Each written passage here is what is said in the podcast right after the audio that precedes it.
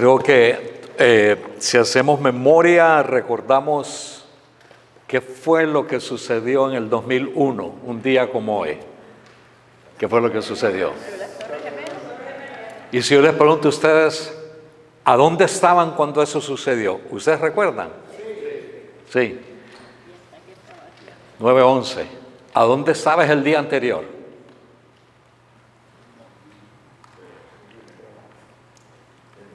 Y al día siguiente, tal vez del día siguiente, tal vez sí.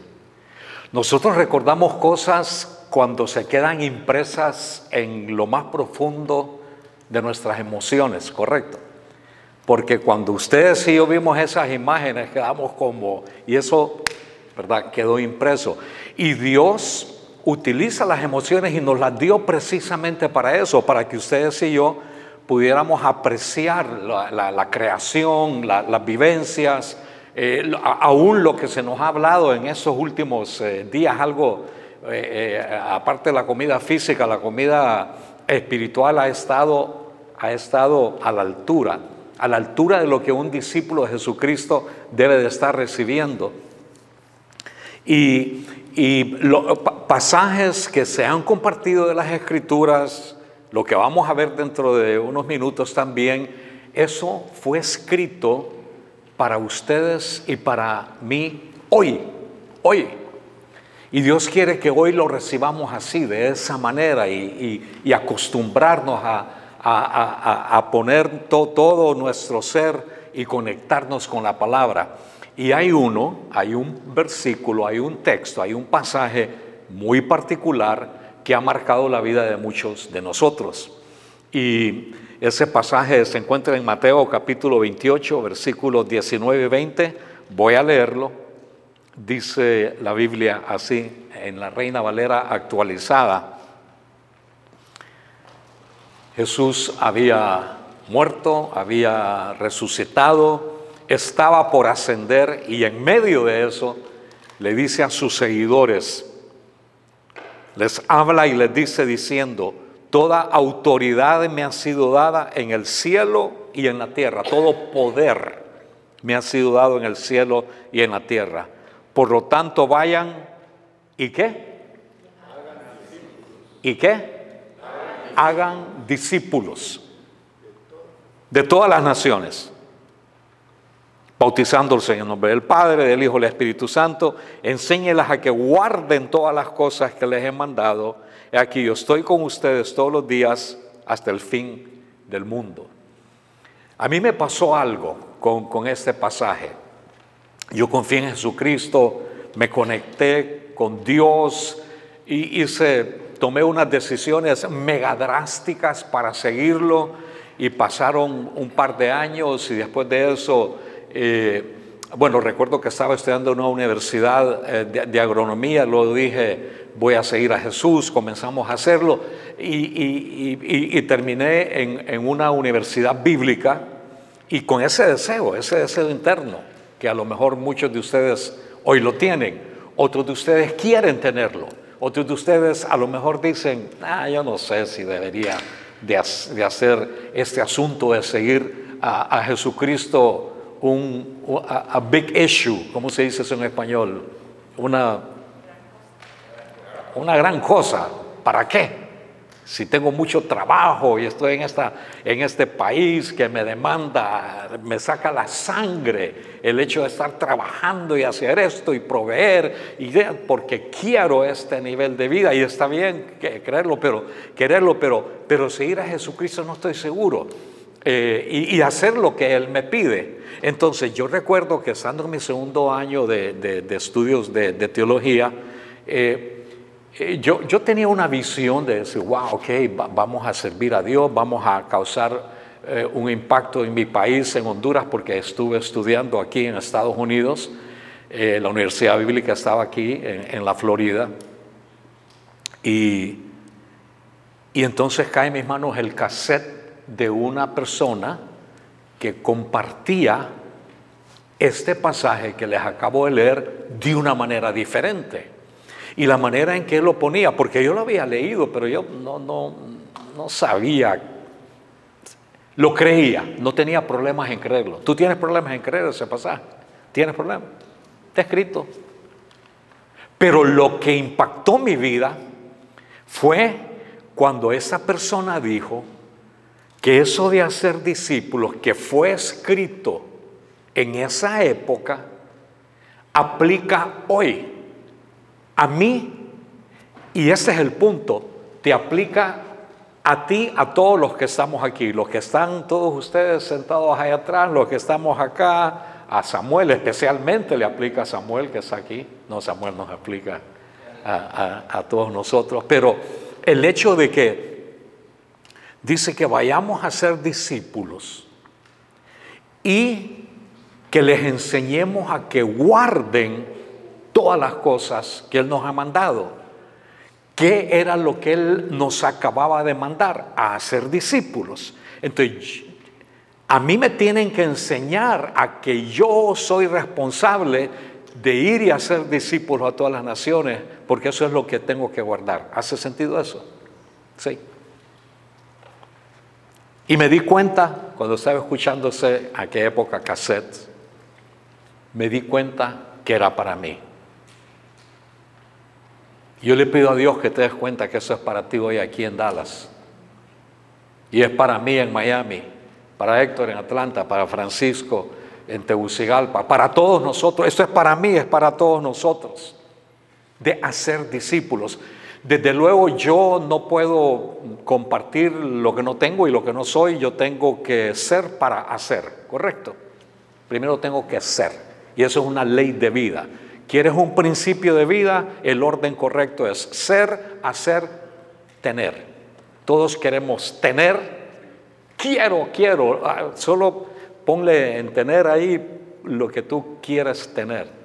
Pero para tener tienes que ser, porque uno hace en esencia lo que uno en realidad tiene dentro de sí, en su alma, en su corazón, en cada cada una de nuestras, las células de, nuestro cuerpo, lo que deseamos y lo que queremos. Hoy lo que, lo, que tú estás deseando intensamente es lo que estás haciendo hoy, sí o sí. Yo no sé qué es, pero lo estás haciendo. Pero hay algo que Jesucristo, así como ese impacto del 2001 que, cambió muchas cosas, eh, está el impacto de la palabra para, cambiar muchas cosas que tienen que ser cambiadas en nuestras vidas. Y eso es de hacer discípulos, porque en el corazón de este pasaje que le llamamos la gran comisión, en el corazón está hacer discípulos. Hay muchas otras partes importantes, como que Jesucristo me dice, hey, yo tengo todo poder, por lo tanto no tengas cuidado, ve a ser discípulos. Y yo estoy contigo todos los días, así que no te preocupes, te voy a estar acompañando, no vas a estar solo, necesitas dirección, ahí voy a estar contigo, pero en el corazón, en lo que a mí respecta, en lo que a ti respecta es esa cuestión pues, de ser discípulo. ¿Qué es un discípulo? Yo, yo pensé, he pensado mucho esto y me, construí esta definición leyendo o escuchando, analizando, estudiando eh, a otras personas y la palabra, desde luego, pero un discípulo, eh, para que también lo puedan escribir por ahí, porque eh, tiene mucho ah, sentido y contenido. Un discípulo es una persona que está en proceso. Una persona en proceso, eso no lo tenemos, ¿verdad? Una persona en proceso que tiene el deseo de aprender y aplicar las verdades que Dios nos enseña en su palabra. Eso resulta en compromisos cada vez más profundos a vivir como Cristo vivió. Una persona en proceso con el deseo de aprender y aplicar las verdades que Dios le enseña a través de su palabra, resultando en compromisos cada vez más profundos a vivir como Cristo vivió. Eh, eh, Analícenlo cuando estén en su casa, denle vuelta, porque hay, hay bastante aquí. Pero por seguro que un discípulo es una persona que está en proceso. Cuando yo veo mi vida, y yo veo los últimos años y veo todo lo que he aprendido, por seguro que hoy no soy la misma persona que era hace tres años. Y tú estás en proceso cuando yo, cuando yo analizo mi vida y veo otros, otros hijos de Dios, hijas de Dios a mi alrededor, creyentes, y veo, y, uno tiene la tendencia a, fijarse en, la conducta negativa, ¿verdad? De, los otros creyentes, hay algo ahí que vemos y decimos, wow, esta persona es así, lo que le falta así. Muchas veces proyectamos lo que nos falta a nosotros, otras veces es real, pero sea como sea, recordemos, todos estamos en un proceso, todos, tú estás en un proceso, no te desesperes. Si hay que crecer, hay que crecer, si hay que madurar, solo piensa, tengo que madurar, pero estamos en un proceso. Pero el, el discípulo está en ese proceso con el deseo de poder aprender y de, traer la palabra al nivel práctico en su vida. aquí hay algo, una, una, ah, un debate interno, por lo menos en mi mente, y eso es de que vemos la Biblia únicamente como un escrito, llamémosle, no le voy a llamar religioso, pero eh, eh, eminentemente teológico y no lo vemos como algo práctico. Y nos quedamos con esto y creemos que todo es como, como eso, como teología, como doctrina, más que cualquier otra cosa. La Biblia es vida, es practicalidad, es, es lo que es. Conoceréis la verdad y la verdad os hará libres. La definición de verdad es todo aquello que se ajusta a la realidad. Lo que es real, eso es verdad. Y la palabra es verdad y se ajusta a la realidad. A la realidad tuya, a la realidad mía. Entonces, eso es lo que somos nosotros, personas en proceso. No te desesperes por ti, no te desesperes, de, no hay que perder la esperanza, eh, perder la esperanza por otros, ni mucho menos de aquellas personas de tu hogar que están en el proceso de seguir creciendo. Y ese crecimiento es un crecimiento que sale de adentro hacia afuera, llamémoslo que es un crecimiento orgánico, orgánico. Miren este pasaje en el versículo 26, 29 de Marcos capítulo 9. A Jesucristo está hablando, está tratando de escribir cómo es el reino de Dios y dice, el reino de Dios es como cuando ah, el hombre echa semilla en la tierra, siembra, él duerme de noche, se levanta de día y la semilla brota y crece. ¿Cómo crece? sin que él sepa cómo. El sembrador, el campesino fue ahí, tiró la semilla. Yo estuve estudiando dos años a, agricultura y pasábamos ahí en las mañanas eh, haciendo trabajo de campo, en las tardes pues trabajo, eh, eh, estudios científicos, porque era bien intenso. Y, recuerdo cuando poníamos ahí, nos ponían a hacer los surcos, había que ir y tirar la, la semilla. Y nadie se quedaba ahí. tratando de ver cómo es que esa semilla iba a crecer. Nadie. Pero nosotros nos fijamos bastante en las otras personas. ¿Cómo es que van a crecer? ¿Qué es lo que van a hacer? Algunos tienen esa tendencia, a otros no les importa. Pero el asunto es de que cuando el reino de Dios es la semilla, la semilla es la palabra que entra en nuestro corazón. Cuando entra, crece y brota como. Yo no sé cómo. Yo no sé cómo. Pero sucede. Eso es crecimiento orgánico. Así es la vida cristiana, así es en, todas las cosas que hacemos. Lo dice el versículo 28, porque de por sí la tierra da fruto, primero el tallito, luego las espigas, después el grano lleno de espigas, y cuando el fruto se ha producido, enseguida mete la hoz, porque la ciega ha llegado, y ahí se cumple todo el proceso. Y así es tu crecimiento y el mío. Eh, así es tu crecimiento como discípulo, así es el crecimiento para hacer discípulos. Ah, yo, ah, una vez más, otro de los debates internos que, uno llega a tener es cuando eh, es lamentable, para mí es lamentable, este es mi parecer, cuando vemos a la iglesia, el concepto iglesia, como algo institucional. Institucional queriendo decir ese eh, tipo, ah, ah, lo que prevalece es la parte organizacional y no la parte vida y no lo orgánico, no lo que debe ser, no la realidad de Cristo viviendo en mí. Yo quiero que mi crecimiento y que el crecimiento de otros lo queremos como forzar. Y queremos llenar nuestros lugares de reunión, uno le llaman templos, otros le llaman iglesias, mal llamado, por cierto, porque la iglesia somos nosotros, las personas.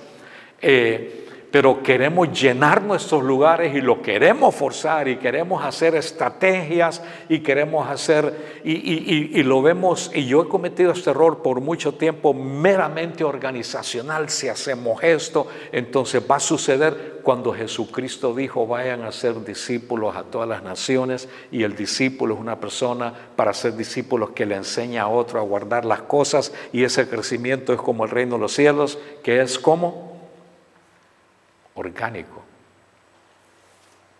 Crece cuando yo hago lo que tengo que hacer. Así como cuando yo sembraba esas semillas, no las dejábamos ahí, teníamos que regar, teníamos que deshiervar, etcétera, etcétera.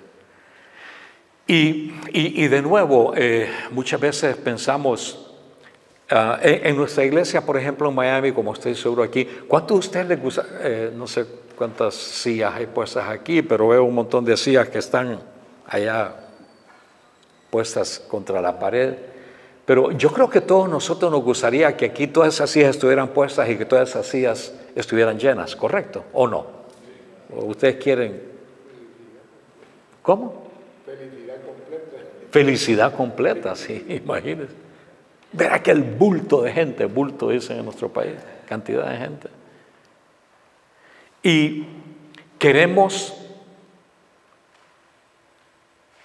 ojo con esa frase, llenar la iglesia de gente, ¿sí?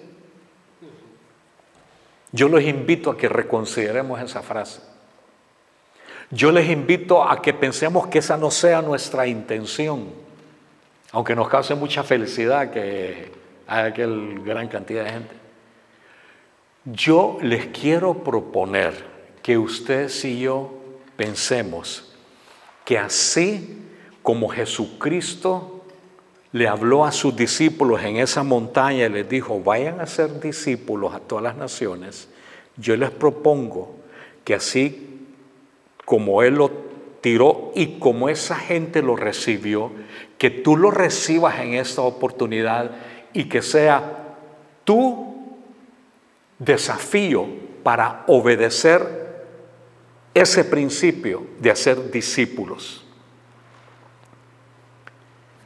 Sin preocuparte de cómo es que esa semilla va a crecer, simplemente hacerlo y ver lo que Dios va a hacer en tu entorno, en tu medio, Eh, me llamó mucho la atención lo que estaba diciendo a Héctor en el primer mensaje, en el sentido de que somos una comunidad y, la comunidad es, es, sabroso, ¿verdad? Pero nosotros existimos en la comunidad para servir a otros para que esas personas puedan creer y crecer. Creer y crecer. Y Dios nos dijo cómo hacerlo. Haciendo discípulos. Hacer discípulos. Para hacer discípulos, yo primero tengo que ser discípulo. Y eso de hacer discípulos, eh, eh, yo no sé, eh, no sé hoy en tu vida, en la edad que tienes, en, en los retos que estás teniendo en tu época actual de lo que se esté sucediendo, no sé ¿Qué, qué, qué es lo que le dice a tu mente, a tu cerebro y a tu alma, a tus emociones, a tu corazón, eso de, de hacer discípulo? Pero, pero no es una cosa del otro mundo. Y se puede hacer de diferentes maneras. Eh, recuerdo cuando, le, decía, cuando estaba estudiando en la Universidad Bíblica en, era en el área de, Miami, y que fue el lugar donde conocí a mi esposa. Eh, ella me vio, yo la vi, ella me quedó viendo intensamente, yo le regresé la mirada. Ese fue nuestro primer año. Después pasaron cuatro años de estudio. Ella me seguía viendo, yo la seguía viendo. Y la cosa cada vez iba más cerca, más cerca, más cerca, hasta que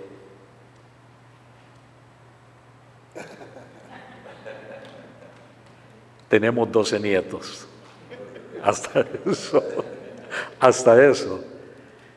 Pero yo recuerdo cuando estaba en, eh, eh, bueno, que ya nos habíamos casado, porque nos casamos en el tercer año, dijimos, en el, ah, perdón, en el cuarto año. Por eso es que viene conmigo, a las, porque bueno, al hombre se le olvidan esos detallitos. En el, en el último semestre, correcto, por cierto, fue en McAllen, Texas, porque ella es de acá, tuve que hacer el viaje para venir y pedir la mano. ¿Qué me iba a decir el papá? Y yo no sé, pero, pero fui y se requería mucho poder del que hablábamos el otro día y del que levantó a Cristo entre los muertos para ir y evidentemente él dijo que sí, ni me conocía, yo de Honduras, él viviendo ahí ¿Qué es eso? Eh, pero ya me olvidó lo que le iba a decir con todo esto. El punto es de que cuando estábamos ya casados, íbamos a, servir porque me habían reconocido como pastor de una iglesia en Miami y íbamos los fines de semana. Y cuando íbamos los fines de semana, nos íbamos a quedar en la casa de unos miembros ahí y, el hijo de, ellos, uno de ellos, eh, venía también a, quedarse al college donde estábamos nosotros y, y esa persona desarrolló, creció y todo, y se le pudo discipular. Y discipulado es pasar tiempo con gente y compartir lo que Dios te está compartiendo. Así de sencillo. Pero tiene sus cosas grandiosas.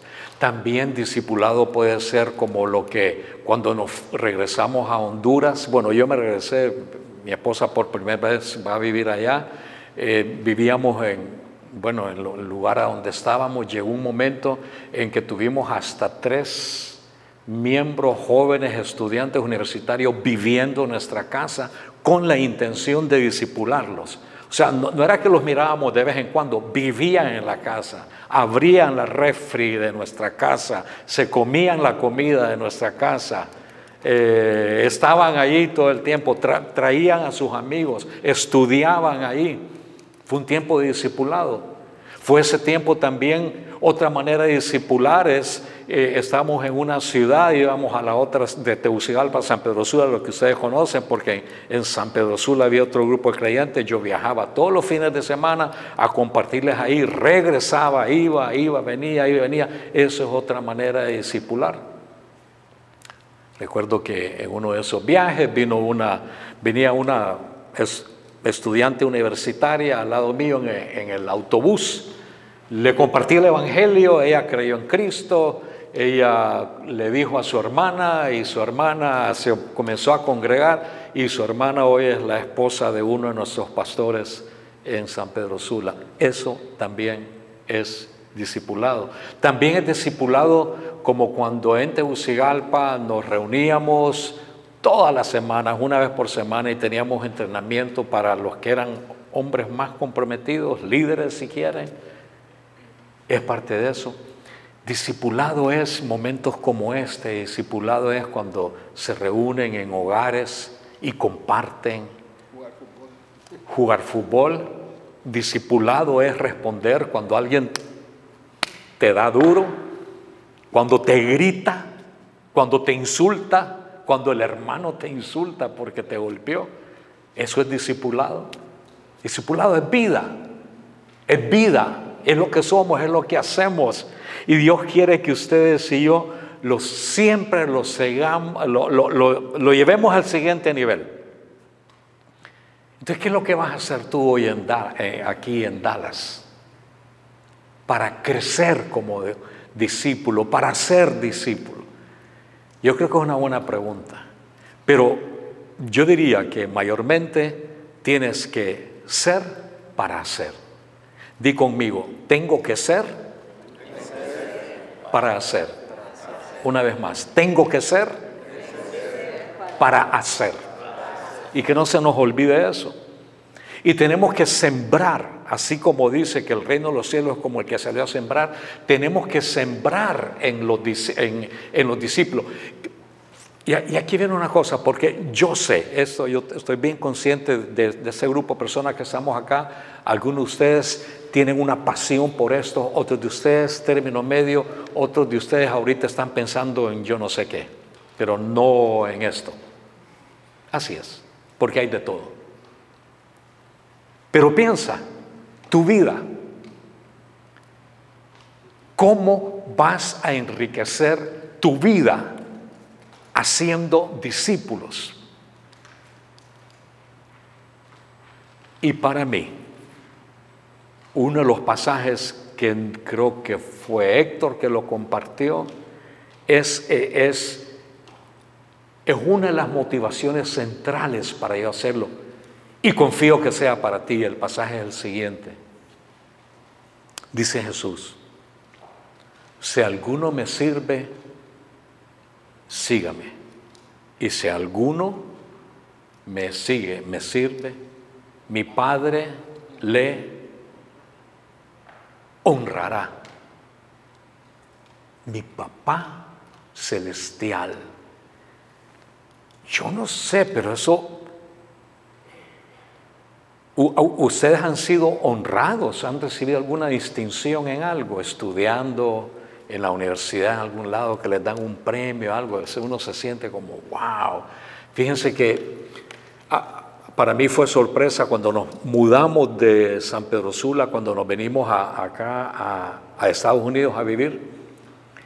Eh, el alcalde de la ciudad eh, nos mandaron una nota diciendo que como despedían nos querían dar, yo no sé qué fue lo que nos dieron, un cuadro pero una distinción por ciudadano ejemplar, yo no sé qué cosa, y ahí en la alcaldía invitaron personalidades, vinieron, y estaba ahí el alcalde, dio su discurso, y otros, y no sé qué, y me pusieron una cosa, creo que fue una banda o algo aquí, porque hace fue unos cuantos años atrás, una distinción, sinceramente uno se siente honrado, ¿sí? Humanamente uno dice, wow, qué bueno. Dios te honra. Aquel que hizo el cielo y la tierra, el que, el, que, el que tiene todo, el que maneja este mundo como Él quiere, el soberano, Él viene y te honra. Y eso es lo que ustedes y yo ganamos. Pero ¿qué es lo que debemos de sembrar? ¿Qué sembrar en, uh,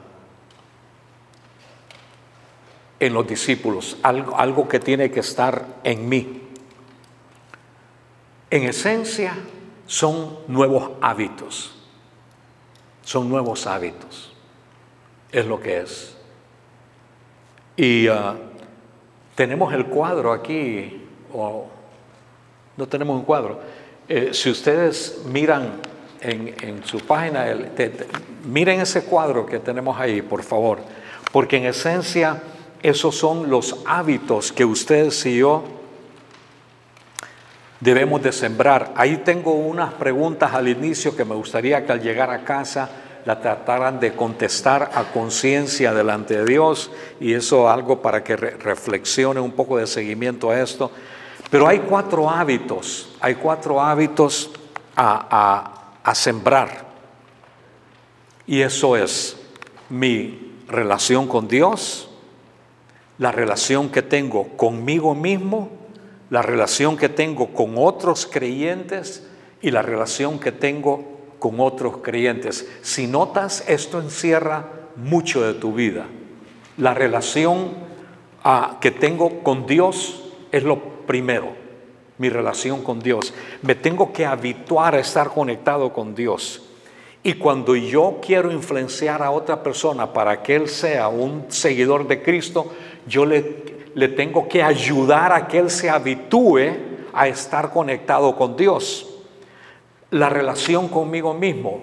Miren, muchas veces nosotros descuidamos eso, pero yo me tengo que cuidar. Yo tengo que cuidar mi cuerpo. Tengo que cuidar... Eh, mi alimentación, las horas que duermo, ah, o sea, tengo que comer para, no, no, no, no para tanto, aunque hay cosas que son riquísimas, pero trata de pensar, come más para tu cerebro que para tu paladar. Porque tu cerebro necesita la comida adecuada para poder funcionar, porque tu cerebro es como el CEO de tu vida aquí. Eh, tu vida se desprende de aquí, eso es, ahí está, ahí, lo que sos hoy es porque, ¿verdad? Y, tu cerebro le informa a tu cuerpo, hay que cuidar el cuerpo, hay, hay, que, hay que cuidar nuestras emociones, guardémonos, hay que cuidar nuestros pensamientos, los pensamientos negativos, los tenemos que sacar, introducir los positivos. El cuidado mío integral es crítico. Cuídate a ti mismo porque tú eres la única persona que tienes tú para ti y solo funciona con lo que sos. Cuidémonos cada vez más. Y hay que enseñarle eso a los nuevos creyentes, al discipularlo, cuidarlos. Eh, hay que cuidarlos. Y eh, el hábito de ah, mi relación con otros creyentes me tengo que habituar. Yo los animaría fuertemente a todos los que estamos acá que en nuestro calendario semanal los tiempos en los cuales nos conectamos en comunidad con los otros creyentes, lo tengamos ahí y eso es no negociable, semana tras semana tras semana, para poder disfrutar lo que yo voy a aprender, lo que yo voy a dar y poder crecer en amistad con las personas en la iglesia, pues en los grupos, si hay momentos de equipamiento, talleres, yo tengo que ser así y eso es lo que yo debo de transmitirle al discípulo para que él o ella también haga lo mismo. Y la relación con los no creyentes, ese es otro hábito. Y le doy gracias a Dios haber estado sentado aquí, estar escuchando a Francisco hablar cómo ustedes y yo tenemos que ser testigos y evangelizar y la manera de hacerlo. Porque eso es lo que toca con los no creyentes, amarlos, servirlos. Amarlos, servirlos. Pero si yo los amo y les sirvo y nunca hablo el Evangelio con ellos, les estoy haciendo un, una, no los estoy sirviendo bien. Ellos necesitan escuchar de ti, aquí, aquí en esta ciudad, ahí donde te desenvuelves. El otro día estaba teniendo mi, mi tiempo con Dios, creo que fue la semana pasada, siempre lo comento con mi esposa Lucy, y, un, un versículo que estaba calando hondo en mi corazón. Y cuando Francisco estaba hablando, eh, lo introdujo más fuerte todavía. Y es el versículo que dice, no me avergüenzo del Evangelio. No me avergüenzo del Evangelio. ¿Te da pena hablarle de Cristo a otras personas? ¿Te da pena? O mejor dicho, levanta tu mano si alguna vez te ha dado pena hablarle a otros de Cristo.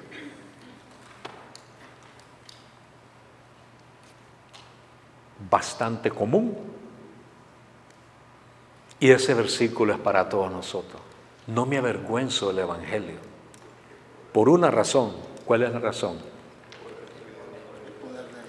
Porque ese mensaje es el poder de Dios para que esa persona pase de muerte a vida. Cuando sale de mis labios el Evangelio, Dios te ama tal y como eres, murió por ti, perdonó todos tus pecados, resucitó al tercer día. Si lo recibes, puedes estar seguro, segura de tener la vida eterna. ¿Quieres creer? Cuando sale eso o algo similar, los cinco pasos, y la persona dice, sí, eso es como, eh, es lo más grandioso que hay en la vida, que una persona, por tu iniciativa, por tu compromiso, por tu amor a ella, vino y dijo sí y ahora tiene vida eterna, es hijo o hija de Dios y puede vivir la vida abundante que Jesucristo nos ha venido a dar. Es lo máximo, es lo máximo. Di conmigo, es lo máximo. Di conmigo eso. Es lo máximo, eso es lo máximo. No hay otra cosa más valiosa que esa. No hay otra cosa más valiosa.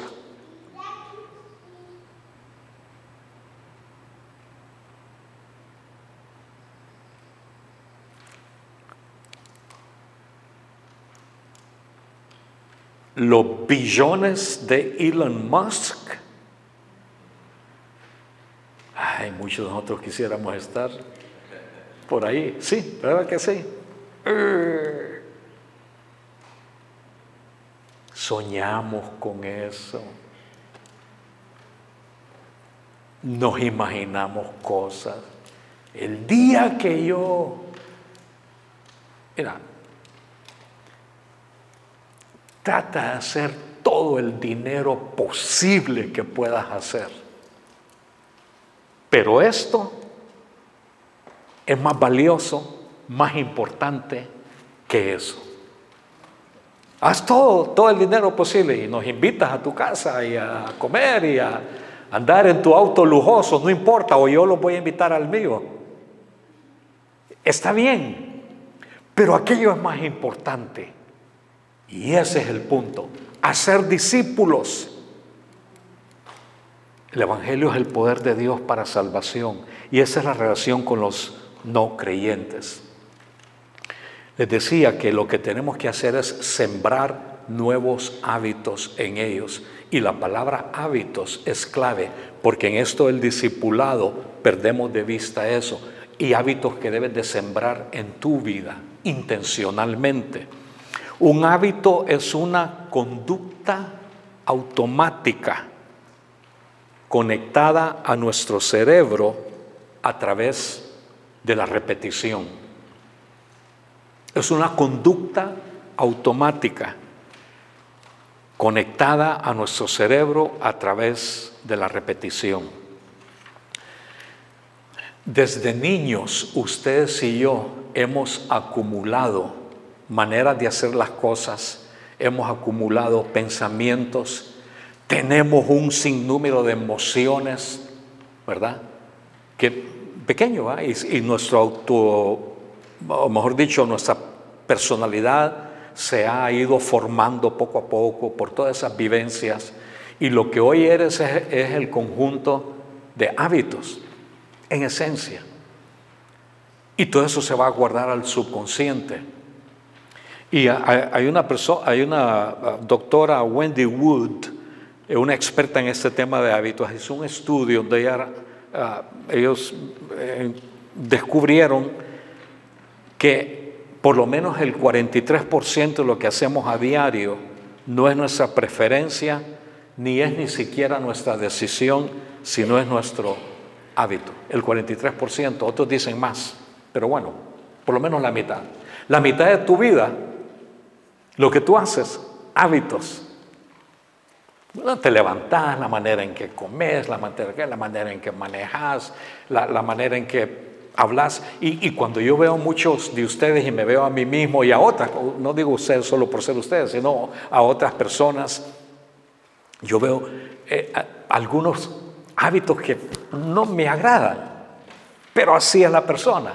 Y yo pienso, ellos miran cosas en mí, hábitos que no les gusta. Así es la vida.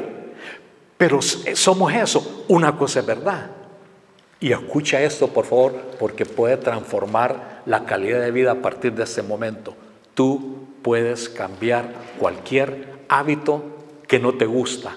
Si es que tienes la conciencia de que ese hábito no es lo mejor para ti. Y ahí comienza con la, y me gusta la palabra en inglés, awareness. To be aware de que así sos. Y si no te gusta lo que ves en ti, cámbialo. Ah, pero no es así como tan fácil decirlo. Pero lo puedes hacer. Pero no es fácil, pero lo puedes hacer. No es fácil, lo puedes hacer. No es fácil, lo puedes hacer. Yo me he dedicado a, no intensamente estudiar, pero estudiar bastante eso y la conducta interna nuestra. Y, y lo que sucede es que uno crea unas nuevas conexiones neurales. Una neurona es la célula de los cerebros uno crea nuevos caminitos que antes no existían cuando uno crea un hábito. Y para crear un hábito, y, una vez que lo tenés hecho, eh, es. Eh, eh, es como esto, es como esto. Todos ustedes han estado en el campo. Estás en una casa y querés ir al río. Y, vas a caminar al río y no hay un caminito hecho y caminas sobre la maleza. Correcto. Vas caminando sobre la maleza y llegas al río. Haces lo que tienes que hacer, o te bañas, o pescas, o lo que sea, y regresas a donde estás hospedado, una casa, o estás camping, y vas otra vez y regresas por el mismo lugar. Si lo haces por varios días, ¿qué es lo que sucede con ese lugar? Hiciste un camino. Hiciste un camino. Cuando haces cosas intencionalmente en tu vida, haces nuevas conexiones, haces un camino y una vez que está hecho, está hecho y puedes dejar de andar por otros caminos que no son los buenos, la maleza crece y ¿qué sucede? Se pierde el camino pero hiciste otro mejor. Yo lo quise probar. Bueno, eh, se hace. Yo, yo sé que ustedes lo han hecho, pero estamos trayendo eso a un nivel consciente. Hace, yo no sé, cuatro meses comencé, yo me cepillo con, la mano derecha, comencé a cepillarme con la mano izquierda. al, inicio un relajo que hacía, se salía por aquí la pasta dental, no podía. Y, y, cuando medio terminaba queriendo hacerlo, le daba con la derecha por si no lo había hecho bien. Y seguí, seguí. Hoy me cepillo igual. Mano izquierda con la derecha. ¿Por qué? Porque hay un hábito. Discipular en esas cuatro áreas es un hábito. Tanto para ti, para hacer, como para poder enseñar a otros a ser nuevos discípulos.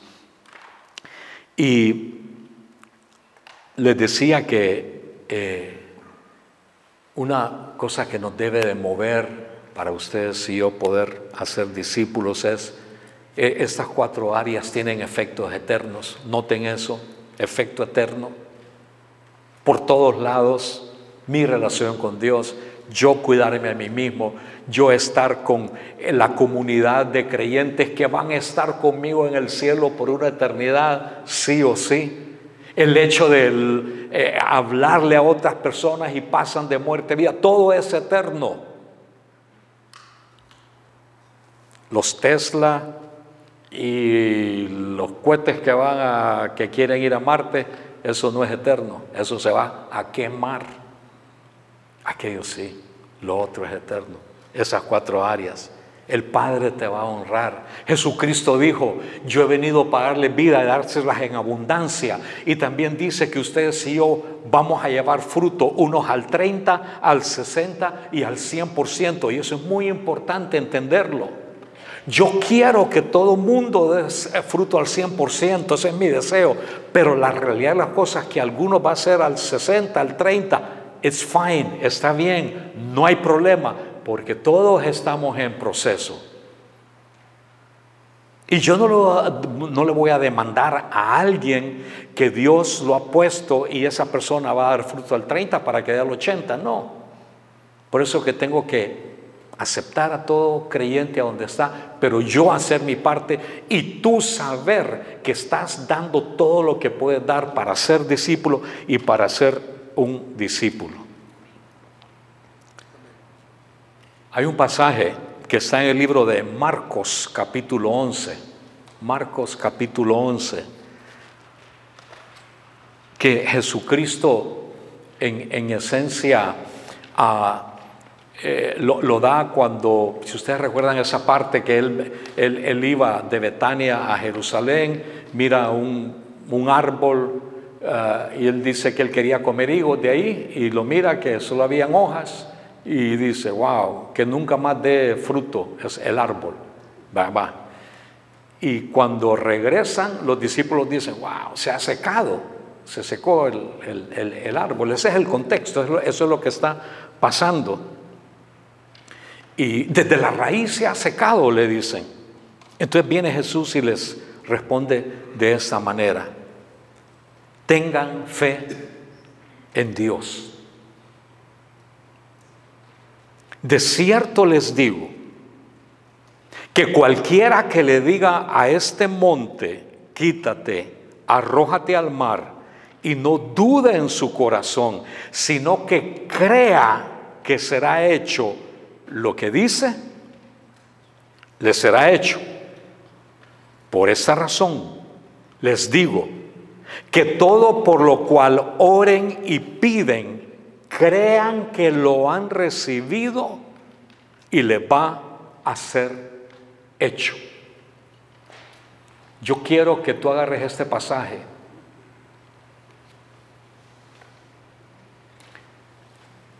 Te quiero invitar a que hagas a un lado lo mejor que puedas cualquier cuestionamiento de que si Dios puede hacer algo en tu vida.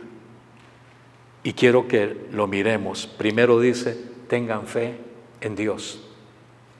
Mi fe no es en un movimiento de iglesias, no es en mi capacidad, no, es en Dios. Mi fe es en Dios. Dios, el que hizo el mundo, el creador del universo, ahí está mi fe.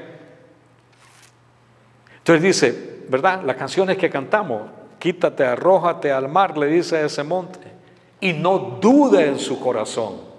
El que no duda en su corazón, sino que cree que será hecho lo que dice, le será hecho. No dudar, fe. No dudar, fe.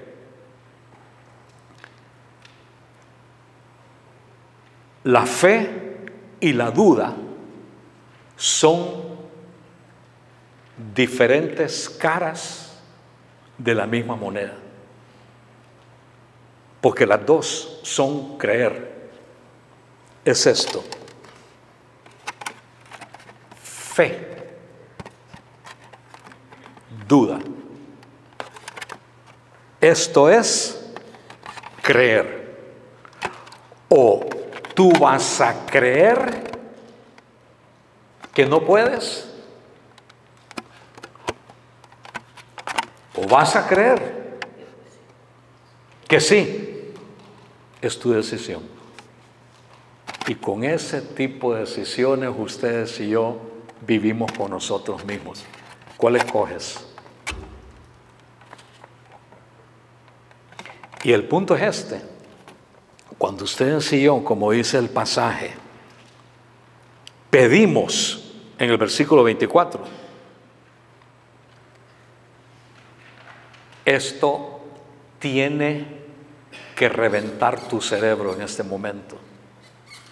Aguántalo. Cuando oramos y pedimos, creemos que lo hemos recibido.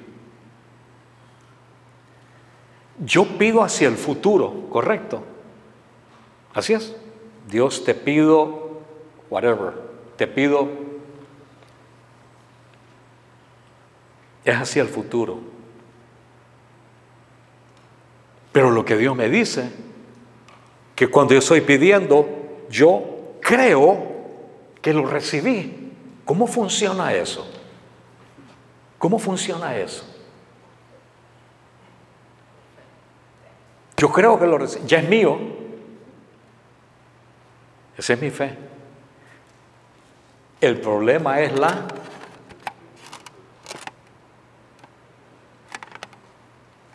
la duda. Estamos aquí en esta ciudad y tenemos retos todos, tenemos los retos de la semana cargada de obligaciones de todo tipo. En medio de eso aparece Jesús y dice, id y haced discípulos. ¿Qué vas a hacer? Porque para hacer discípulo, primero yo tengo que ser uno y tengo que hablar del Evangelio y luego ayudar a la persona a que desarrolle esos hábitos en esas cuatro áreas, su relación con Dios, su relación consigo mismo, la relación con otros creyentes y la relación con los no creyentes. Entonces, decidamos, decidamos.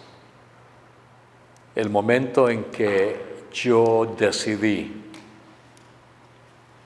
me voy a casar con mi esposa, o sea, lo que yo quería, le hice la propuesta, me dijo que sí, y toda mi energía se fue en pos de eso, porque decidí pedirle a ella y luego ir a los padres y decidí eso.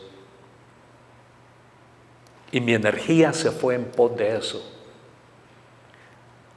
Tu energía y la mía se va en pos de aquello que decidimos.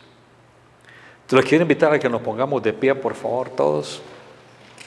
Y si podemos eh, simplemente inclinar nuestro rostro, cerrar los ojos, en un momento aquí delante de Dios, en la presencia de Dios, todos.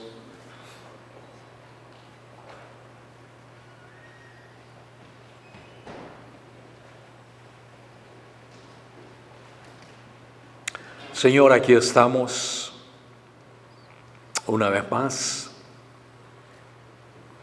sabiendo que en efecto fue tu idea traernos a todos aquí, no es, no es una casualidad que estamos juntos en comunidad, hablando de tu evangelio, aprendiendo, conviviendo comiendo juntos, riéndonos juntos. Aquí estamos, Dios, aquí estamos. Y el estar aquí, queremos escuchar de una manera fresca a tu espíritu que nos dice, id y haced discípulos.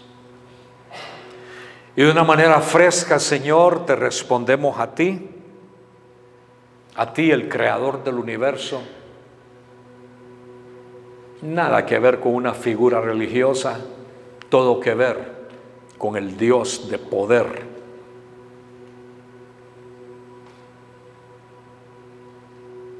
Y Señor, estamos aquí hoy para ofrecerte de una manera fresca nuestra vida a ti.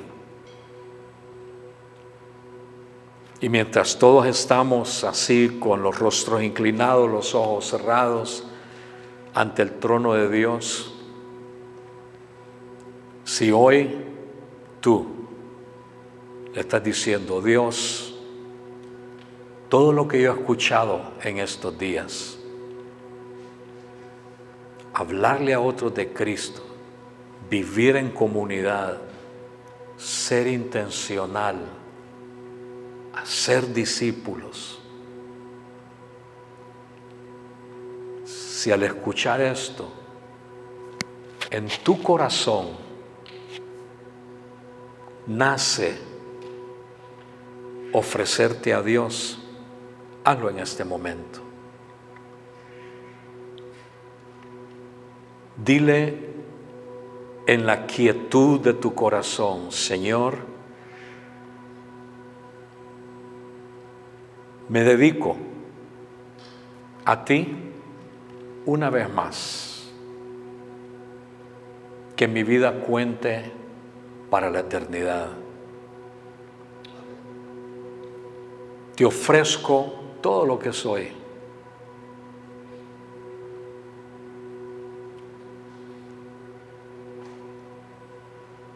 Te ofrezco mi tiempo, te ofrezco mis recursos, te ofrezco mis capacidades, mis habilidades. Y por tu gracia, Dios, voy a hacer discípulos.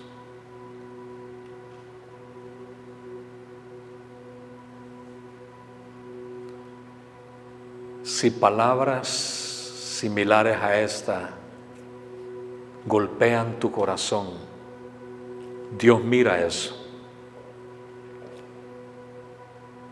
Él lo toma, lo recibe y prepárate que va a hacer cosas grandes en tu vida. Si todavía en tu corazón no está ese deseo, está bien, es un proceso,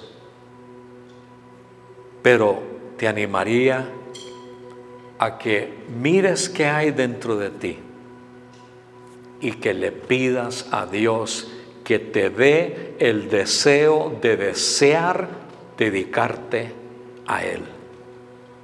Dile, Dios, dame el deseo de desear, de desearte a ti, vivir por ti, hacer discípulo.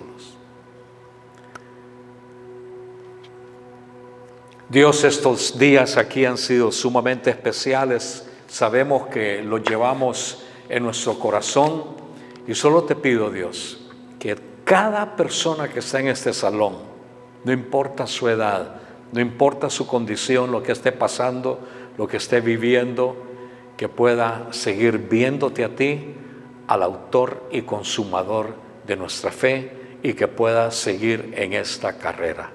Gracias, Señor Gracias por un tiempo tan especial. Te adoramos a ti, te amamos a ti y pedimos todo esto en el nombre de Jesucristo. Y todo el pueblo de Dios dice, amén. amén.